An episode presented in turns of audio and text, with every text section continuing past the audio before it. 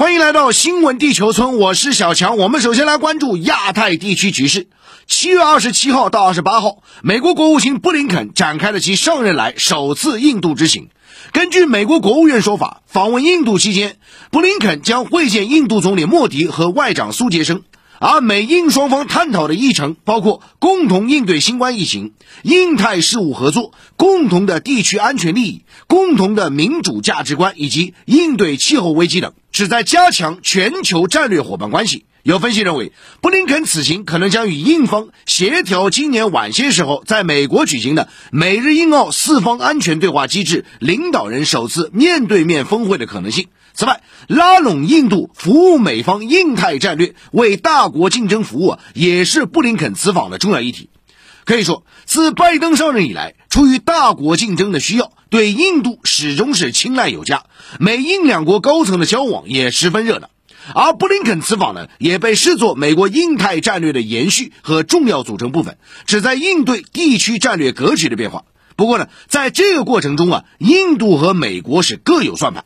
从印度的角度说呢，美印双方关系走上快车道啊，离准盟友的方向是越来越近了。而从美国的角度说呢，拜登高调继承了印太战略啊，阻遏竞争对手冲击美国霸权。此外呢，在美日印澳构架中啊，印度扮演的角色是越来越重要。印度既是影响美日印澳四国机制走向的关键因素，也是美国啊下一步打造印太北约阵营的重要支柱。所以，基于此啊，美国急于的希望印度上位，成为得力的助手。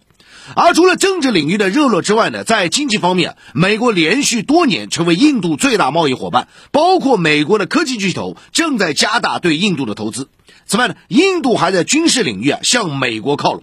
值得注意的是，就在布林肯访问印度之际呢，美国多位的军政要员是扎堆的到访亚洲啊，发力印太战略。我们看到，无论是布林肯亚洲之行，还是美国第一副国务卿舍曼的亚洲行，以及美国防长奥斯汀正在进行的东南亚之行，都显示美国有意拉拢地区盟友和伙伴，打造针对第三方的企图。那昨天呢，美国国防部长奥斯汀啊是正式开启东南亚首站新加坡的访问。他当天晚上呢是出席了相关智库的演讲啊。那么彭博社报道说呢，奥斯汀昨晚在演讲中啊，一边就南海等问题对中国进行无理指责，一边呢表示啊致力于与中国建立建设性稳定的关系。此外呢，奥斯汀昨晚还在台湾、涉疆等问题上发表抹黑言论。可以说，舍曼、奥斯汀。布林肯在内的美国高官近来频繁密集的出访亚洲，而且日期相近啊，引发了国际媒体高度关注。法新社昨天的分析观点啊，就颇具代表性。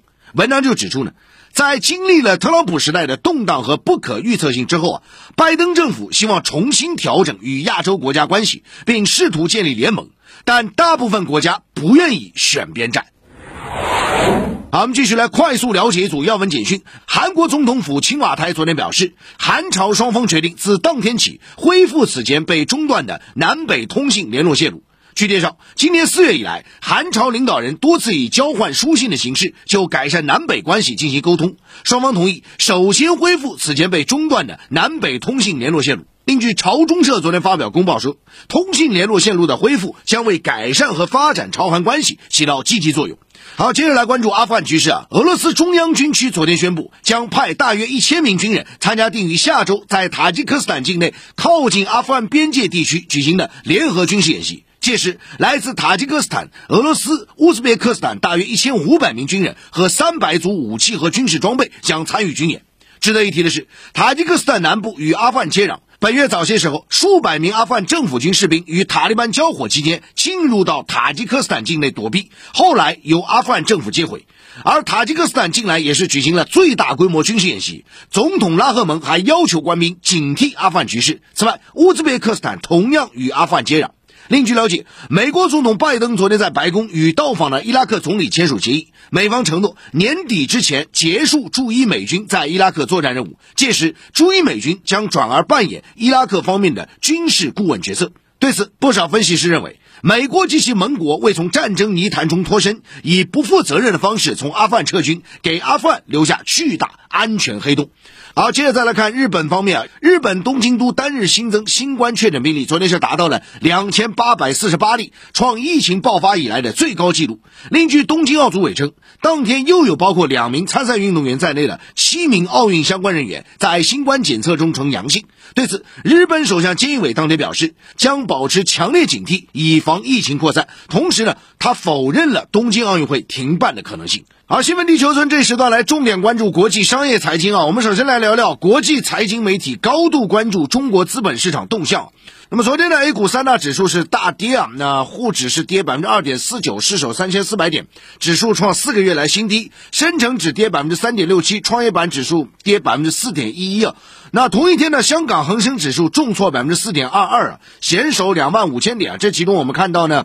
啊，港股方面啊，美团暴跌超过百分之十七，网易暴跌超过百分之十三，腾讯控股跌幅超过百分之八，阿里巴巴跌幅超过百分之六啊。而随着 A 股，尤其是港股方面接连的重挫，在岸人民币对美元的昨天也是大幅波动啊。那对此呢，一些国际财经媒体开始高度关注啊中国的资本市场动向。英国的 FT 啊，反正是 Times 金融时报就指出呢。中国教育培训行业监管新规啊，对学科类培训机构上市融资以及外国投资严加禁止，这可能抹去投资机构的巨额投入啊。因为很多的这些啊教育培训类的机构啊，它上市的，它背后都有一个资本的这样一个投入，所以这是一个背景。但是路透社昨天也同时表示呢，A 股和港股并不是所有板块都下跌啊，因为在盘中昨天我们看到半导体板块是。强势拉升啊！中芯国际在 A 股一度是初级涨涨停，而且在港股方面也，中芯国际也是跟涨。中芯国际的最新财报也显示，整个的啊净利润我看了一下，也是出现了一个大幅增长啊。因为这实际上跟目前的全球的芯片供应紧张啊也是有密切的关系。那么回到我们刚刚讲的，就是说，呃，现在对于教育培训类行业的这样一个呃相关的监管通知啊，这里还有必要给大家介绍一下背景，就是此前呢，中国官方发布通知啊，要求现有学科类培训机构统一登记为非营利性机构，严禁资本化运作等。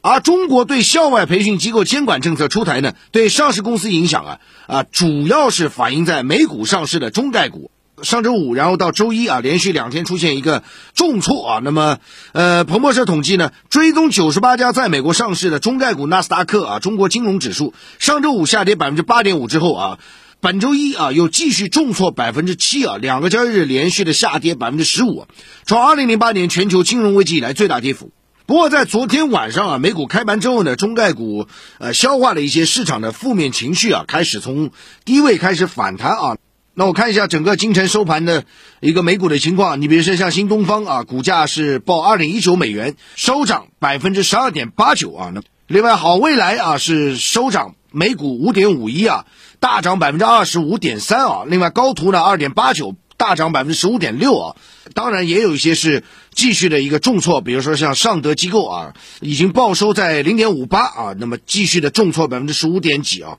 所以总体看起来，在美股上市的这个教育板块当中，还是分化啊。今天早晨收盘还是分化的。那么回到资本市场角度来讲啊，对于跌势最重的教育类在美股的上市公司啊，这个业内人士就分析说了，近年来大量资本涌入培训行业，各种贩卖焦虑式的过度宣传，违背了教育的公益属性，必须予以纠偏啊，让教育呢回归非盈利性质。值得一提的是啊，《华尔街日报》就指出。中国已经开展了一场长达数月的管控大型科技企业的行动，涉及到数据安全、垄断行为和金融稳定等问题啊，以及最新的这个校外培训行业领域。那么有分析认为呢，这一系列的监管啊，始自于去年十一月叫停蚂蚁集团 IPO 啊，而后呢又对阿里巴巴处以反垄断罚款，今年七月二号呢对刚刚在纽交所挂牌的滴滴啊等等一些公司进行网络安全审查。上周末出台严格的面向校外教育培训机构的管理措施，同时监管部门还责令腾讯解除网络音乐独家版权等。那另外呢，在昨天啊，有关部门又发布了关于维护外卖送餐员权益的指导意见啊。所以你听好这些，再回头去看《华尔街日报》刚刚说的这句话啊，你就有更深理解。那么有分析指出呢，监管是为了未来更好的发展啊。过去几个月呢，中国一系列监管政策用意啊，是在新的时代背景下维护中国金融安全、数据安全，破除垄断，以鼓励更多的创新啊。